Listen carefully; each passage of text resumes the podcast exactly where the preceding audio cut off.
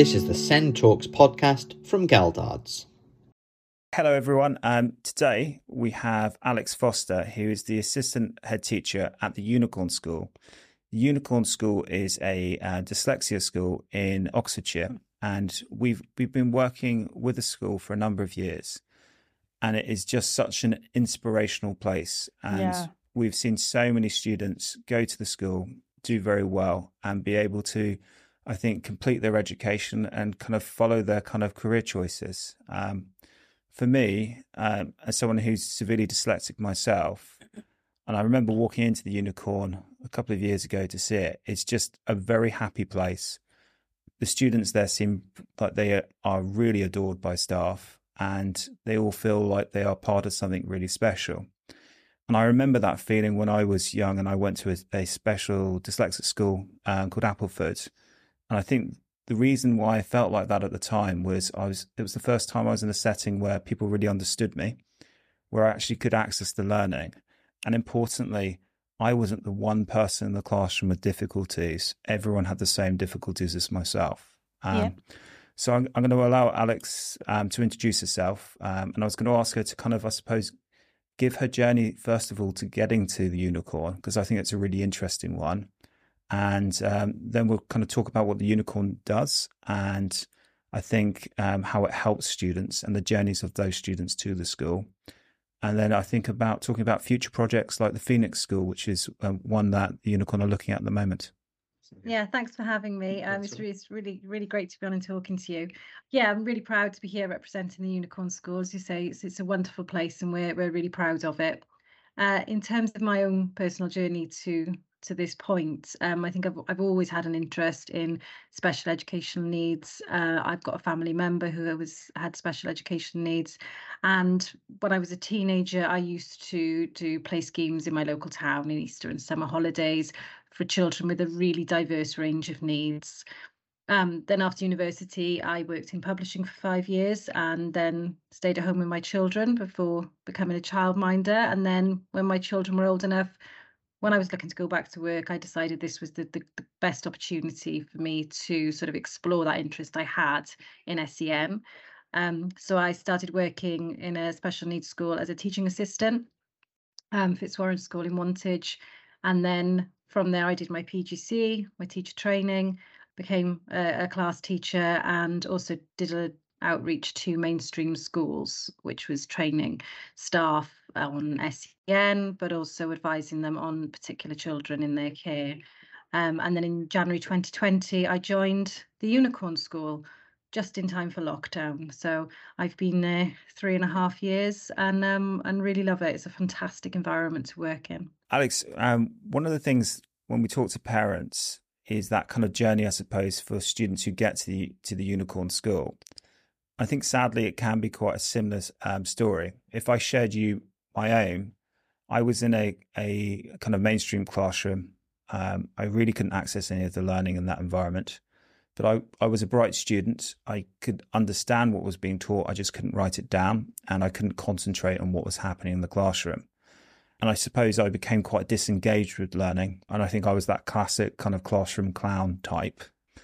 I think when a lot of students, I think, come to the unicorn, I think there's unraveling of that to start off with in terms of the kind of the well-being aspect, which has been the effect of being not being able to access learning, as well as um, um, addressing the kind of dyslexia needs. Is that something you guys see when when students come into the school?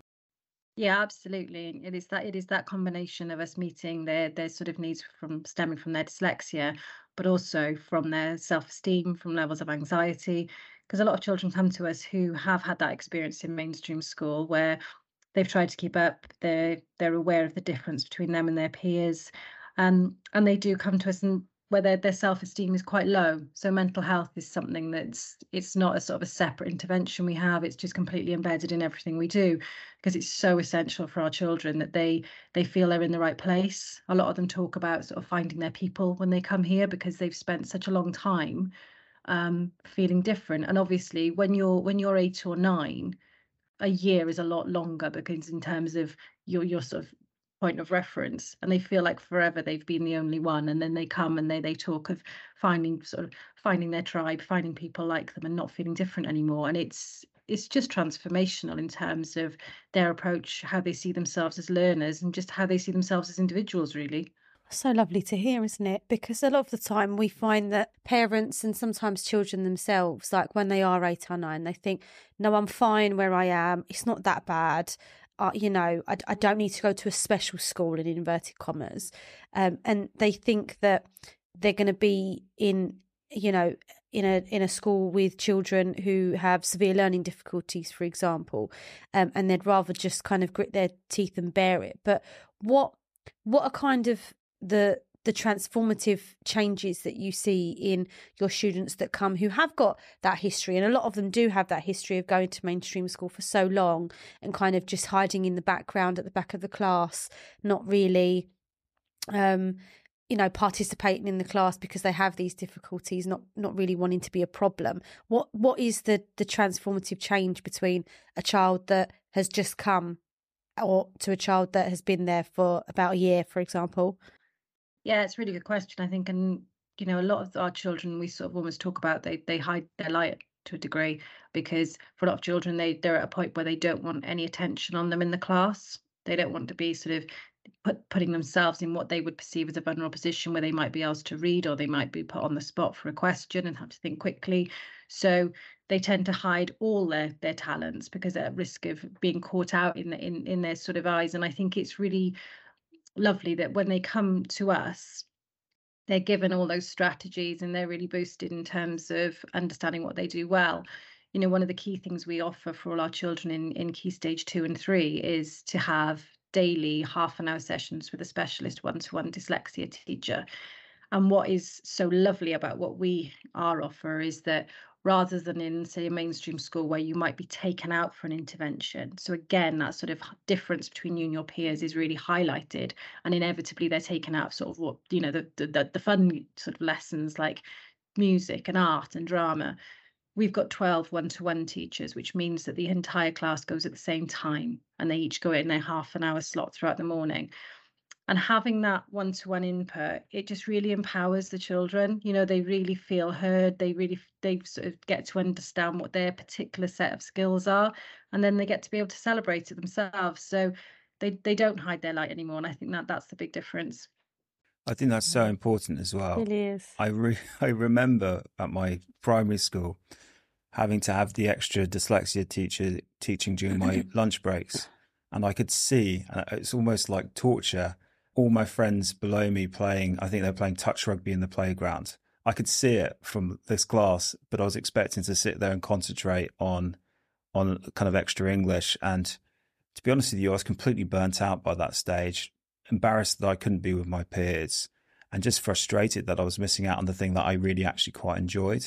Um, I, I should say as well that model of having that tuition in the way that the the unicorn does, that's really unique. So there's a lot of dyslexia schools out there who you'll be taught in small classes and you'll be taught throughout your school day by dyslexia teachers, but that extra kind of one-to-one tuition on top of that, it, from what I've seen, is is unique to the unicorn and such an amazing thing to have. I think. Yeah, definitely. It, you know, it, it makes such a difference to children because, you know, they have the same teacher every day, usually for two years. So they get a really lovely relationship with them and we find you know they really get to know them. So they get to know if they've got a particular interest or something and they can use that as a hook to get them to help them with their with their literacy or their you know their their maths or, or or, any part of their learning you know using the assistive technology.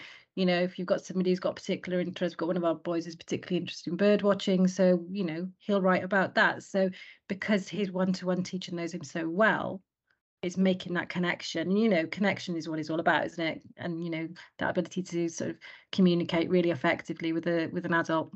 Yeah. And as you say two years with someone in two years you're going to really know them and know how you can kind of enhance their learning experience and get the best out of them. So it's really yeah. amazing. And it, the other thing is is that you know a lot of schools, as you say, mainstream schools, sometimes they have dyslexia tutors coming in, or pu- some of our pupils, when they've been in mainstream, they may have might have then had a dyslexia tutor at home additionally. beauty of our model is is that the one-to-one teachers liaise very very closely with the class teachers so it's not a separate thing even though it is you know that really focused one-to-one sessions you know the class teachers and the one-to-one teachers meet at the beginning of the term to set the targets for the child they talk and they liaise throughout the school day you know throughout the school year so there's that real link between what's going on in the classroom and what's going on in the one-to-one so those children they're really getting those transferable skills because it's all well and good having a really intensive tutor, but it, they need to be able to take those skills and use them elsewhere. Yeah, they need to generalize them, don't they? And if you've got, unless you're doing it across the school day and you have that follow through between the tutor uh, in the evening and the staff in the classroom, then you, you're you're always going to have missing gaps. You're not going to be able to generalize in that way. Um, and I think it just becomes less of a chore as well if you have been able to generalize it and you know we we have we love it when you suddenly you can see that a child has started reading for pleasure and that is one of the huge transformations we make and that we really celebrate in school when a child comes to us who is so reluctant to read because feels so self-conscious about it and then will be reading for pleasure and it's just such a lovely um you know achievement for them yeah. It's, it's so interesting you say that because we we were just recording a podcast with uh, Olivia Kessel, who's whose daughter A goes to um, the Unicorn School, and she was saying one of her major wins since um, A has has gone to the Unicorn was recently um, using assisted technology. She wrote her own story. I think it was a six hundred word story, and she would have never have dreamed of that beforehand.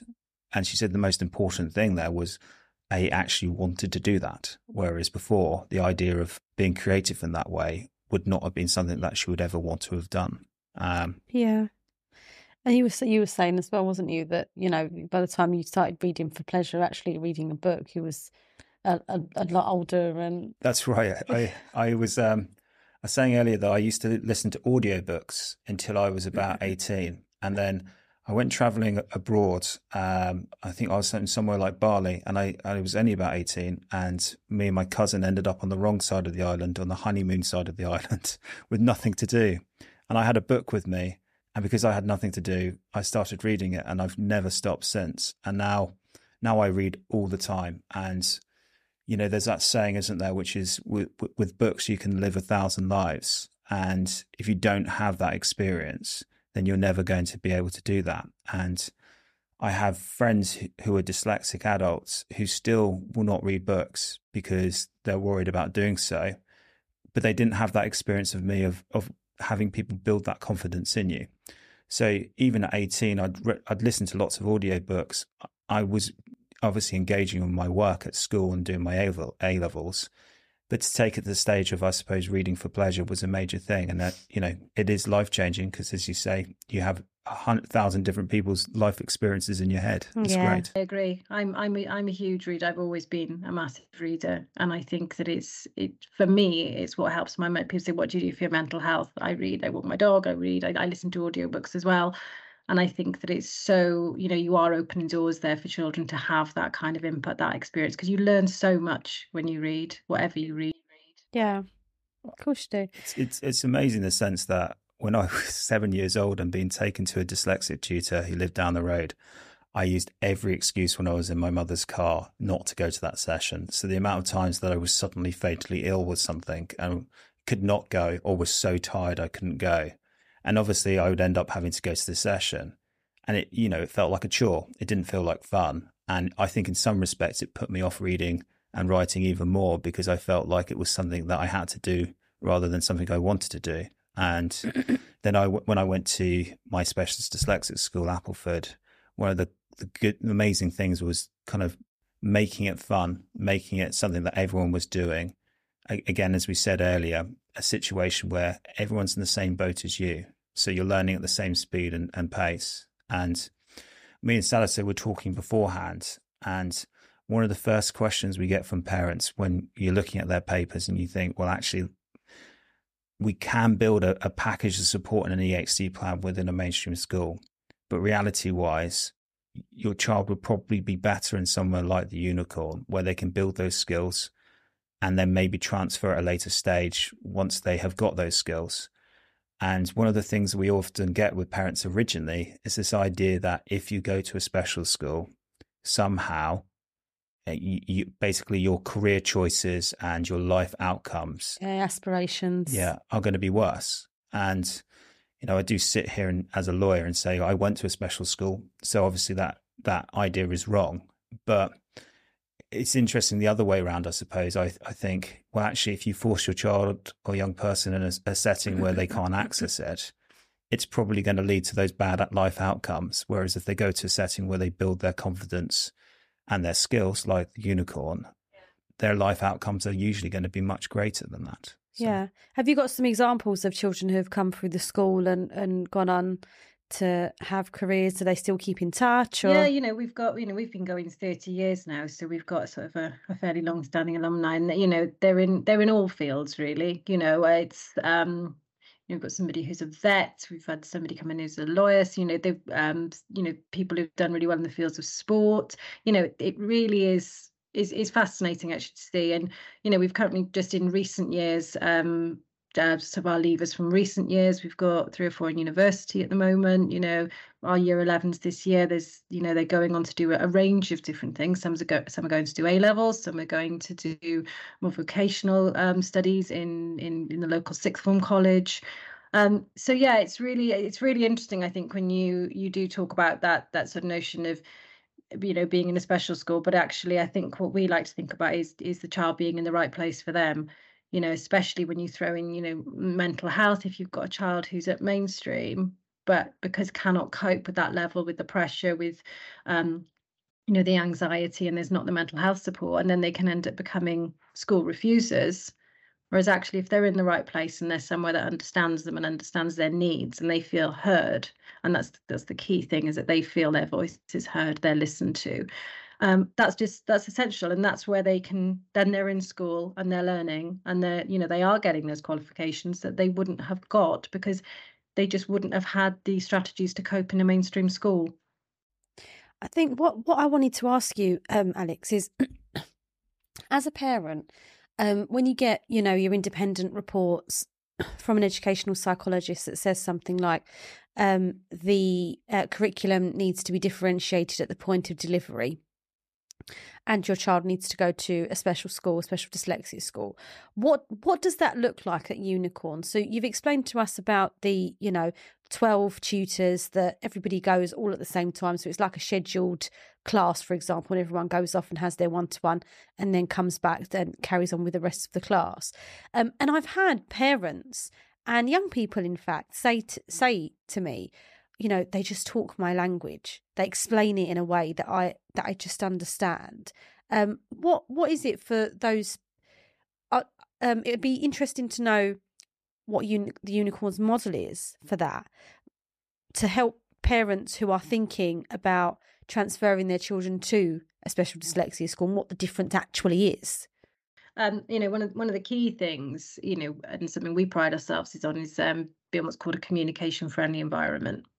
Um, so it's it's reducing all the um, extra possible sensory overload so that the, the children can focus.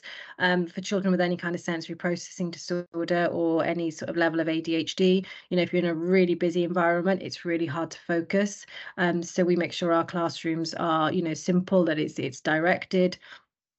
And the um, we have a sort of a one voice approach so we sort of and we talk about that a lot you know using one voice and so it's a calmer environment so children feel you know they some children you know who who struggle with anxiety can end up in what's sort of called a state of hypervigilance where they're so anxious all the time they're not actually taking in the learning. By reducing some of those sensory distractions you know that's where we can really focus them and we can support them to feel to feel safe. And then in terms of the the delivery of the curriculum you know there's we do an awful lot of pre-learning recapping overlearning you know, if we've got some targets for a child um, to be focusing on, it's not a case where we'd say if we've seen them done it, do it once or twice, that we can say, right, yeah, they've got it. Because we know that with our children, especially those who struggle with working memory, we like to see them do it a few more times and really con- consolidate learning, you know, throughout each subject. So I think there's that sort of level of, I say, the structure of the lessons, the pre-learning, the overlearning, but also just adapting the the lesson to each each child's needs. And some we've got our integrated therapy approach. So we've got a speech language therapist and an occupational therapist on site. And rather than just doing their interventions and then and then leaving they they again liaise with the with the class teachers. You'll often find them sitting in the classroom and they'll be advising the class teacher on ot strategies or SALT strategies that they can use in the classroom. And it's all focused towards making the environment conducive to the child's learning. You know, you've got 12 children in there, each class has got one teacher, one teaching assistant. So there's a huge level of support and understanding the needs of the individual children. I think that's so important. Um, the last bit you were saying as well about it being smaller classes of up to 12, because most of the experiences of the children we ha- uh, help is that they've been a class of between about 28 to 30 students. Yeah, so overwhelming. Um, I remember that kind of classic thing of being told, um, my parents being told that Adam seems to be daydreaming again. And it was just too much movement in the classroom, too much noise. I, you know, you, you just couldn't focus. And uh, that's quite common with dyslexic students. Um, also, I had other needs as well. So I had issues with hearing as well. So being able to just process what a teacher is saying in that environment is really difficult. I think one of the key things for why somewhere like the unicorn is really brilliant is the differentiation at the point of teaching rather than from a, a learning support assistant at the side. So mm. all your kind of teachers are dyslexia trained and they're breaking down that learning at the point of teaching rather than the teacher addressing 30 students and then a learning support assistant assisting one student at the side of the room. And I think that makes such a major difference in terms of access to learning. And, you know, we talk about self esteem. If you feel, if you spent most of your education being unable to access a classroom, then suddenly turning up to a classroom and, and getting it, it's just an amazing experience. Yeah, it's absolutely key. And I think it also really fosters independence as well. Because if you've got a child who's got what's, you know, sometimes called the helicopter TA, somebody there with them all the time, um, when they then come to us and you can see that they've you can tell the children who've been used to having that high level of support um, we also you know in terms of it's how we not only sort of deliver the curriculum but how we mark and give feedback so that we you know it's it's at that point of doing the work you know they can go because we've got the small classes and, and the high ratio of teachers you know we've got in our whole school we've got 108 pupils and we've got 57 members of staff just to give you an idea of the amount of, of support that's just here and that's that's across the board. Um, so there's there is that instant feedback. It's not just marking books and then giving them back and expecting the children to pick it up and, and react to that you know it's it's far more involved with that which means that the next steps are there and they're easier to take really is around the child isn't it absolutely and i think what you were you were saying there alex as well about the fact that you have a speech language therapist and an occupational therapist on site both coming into the classroom and providing therapy. I think that shows you one of the things I was going to talk more about is if anyone's listening to the podcast and thinking, well, I think my child is dyslexic, but I think there's other things happening there. I mean, that's quite typical. Um, it's very rare that you have a child who's just purely dyslexic. There's usually other things happening. Mm. And being in an environment where that's inbuilt and it's part of the kind of teaching approach also brings a completely different level to the kind of approach you can use with a student who's got additional needs. Um, yeah, absolutely. You know, there, there generally is a comorbidity between dyslexia and something else. Um, and I think there is still the lack of understanding of that in in mainstream. Um, and I think if you can make the adjustment, you know, I do a lot of um, teacher training, and you know, I always to, to mainstream teachers, and I say, chances are, if you're making an adjustment for a neurodiverse child in your class, that adjustment is going to benefit every child in your class.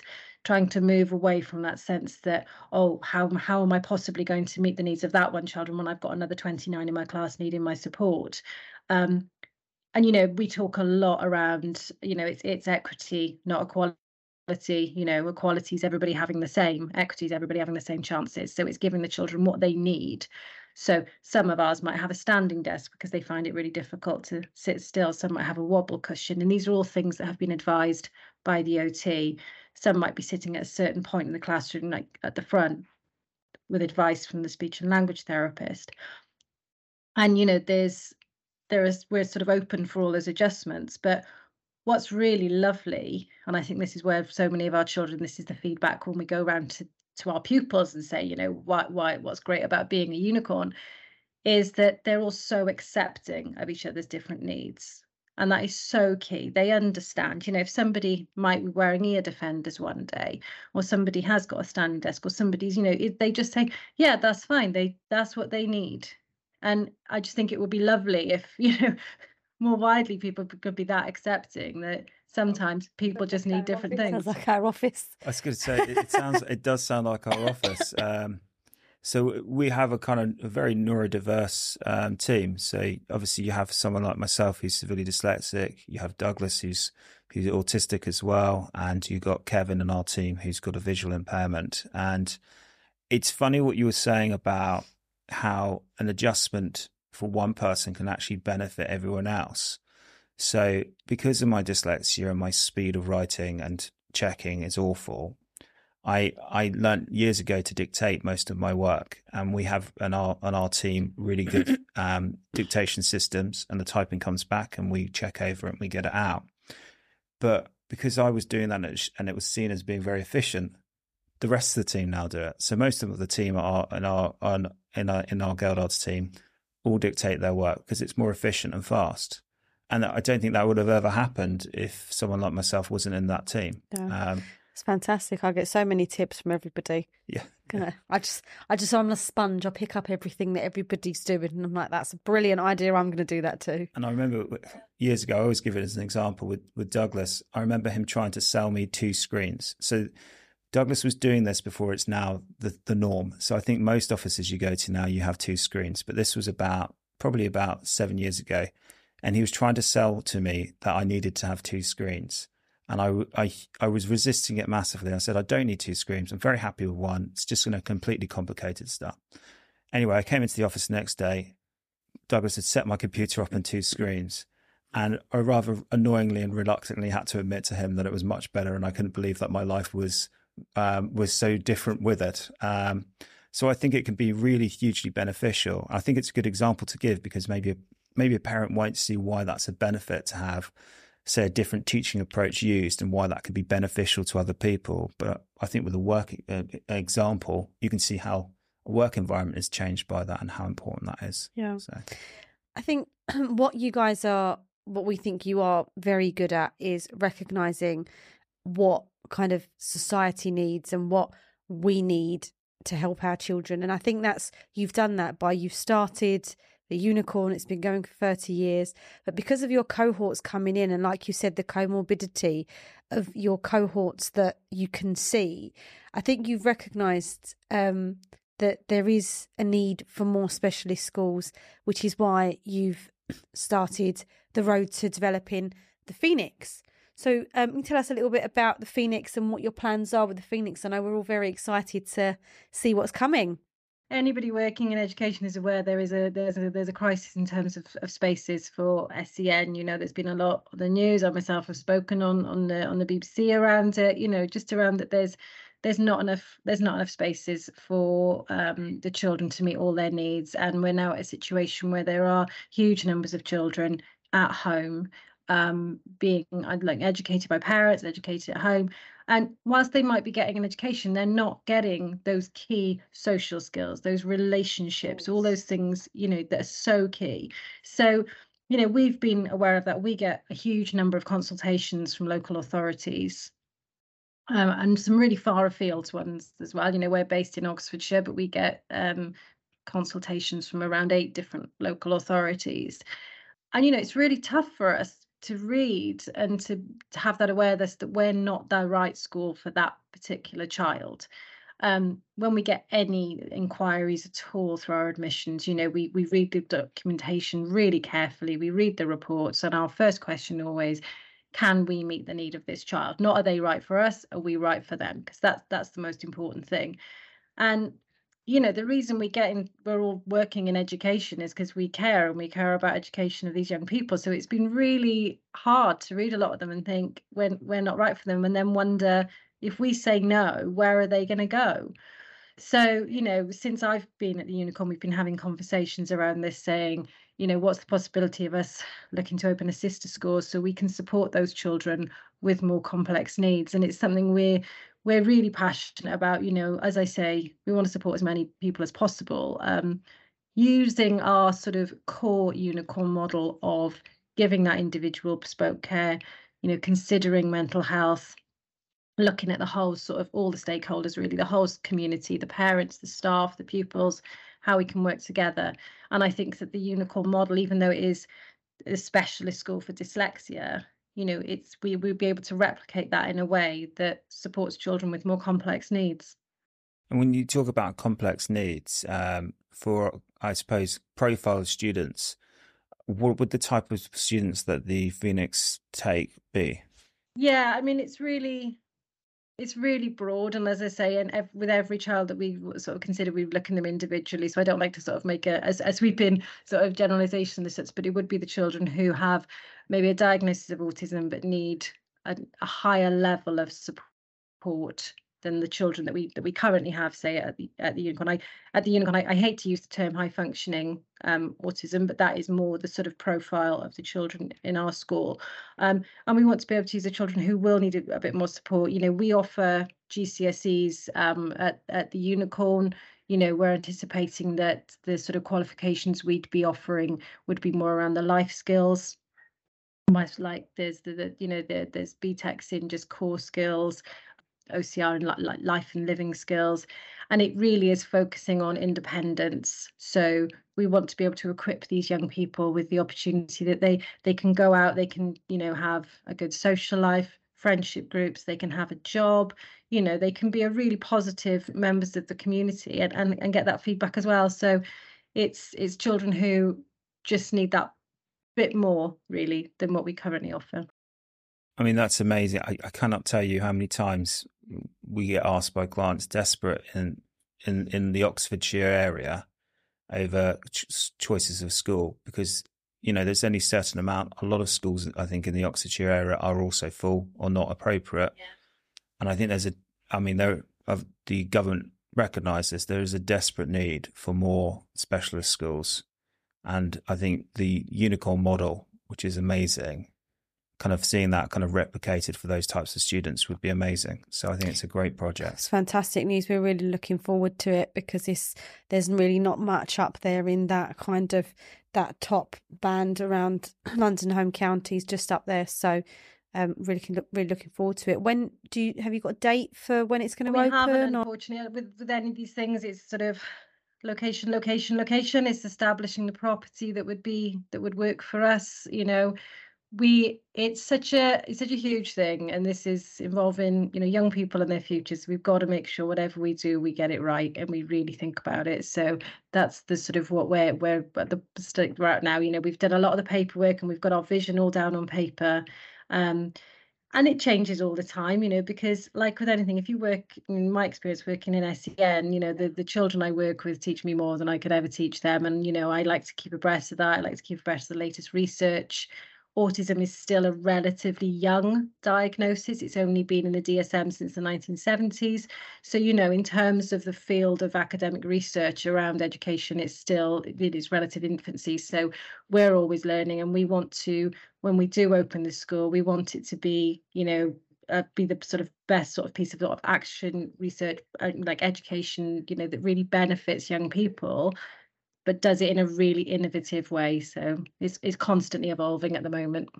It sounds really exciting. It does. Um, it does. exciting for us. I think um, our discussion, um, Alex, today has been uh, has been really invaluable. Um, I think for for me, the main thing that I wanted to talk to you about was those parents that do come to us and are like, do say, well, you know, my my daughter's got dyslexia, but I really want her to stay in a mainstream school because I think it's just going to be better for her. And because they don't know enough about a special dyslexia school and they don't know how that curriculum is differentiated and they do think like you said adam um, aspirations are limited and kind of further and higher education are then limited but i think it's going to be um, it's really going to resonate with our audience um, your explanation of what the unicorn does and and the fact that actually it's it's probably you know, for the best. And you should kind of come and have a look at least. I, I, I, I do. I really sort of, you know, empathise with the parents, and it's because it's a huge step. You know, I'm a parent myself, um, and any considerations you make regarding your your child's education is huge and we get we get families who relocate you know internationally to come to, to the unicorn you know they, because it's it, and it, we appreciate what a massive step it is for parents but even if you're not moving geographically making that emotional step of saying no i am going to do this. I'm going to say that my child needs to be in a specialist school. I appreciate that that can be really really tough for some parents. Um, and what we try and do is just sort of a encourage them you know show them around sort of show that we we can it's not it's not a different course. You know it's it's just a, a better course for their child at that time and it they still have those same aspirations um, and we always encourage our parents you know we, we have a really lovely parent community to talk to each other and, and to sort of learn from each other as well because that's really important well thank thank you so much um, alex uh, it's I always find it quite therapeutic for me being a dyslexic person talking to a dyslexic school about what they do and, and, hearing such great stories about how well your students are doing and what you guys are doing to kind of, I suppose, help the next generation kind of come through. And I think that kind of equity of opportunity is such a, an invaluable thing to say. And seeing that actually come to fruition is amazing. So thank you. Thank you. Thank you so much.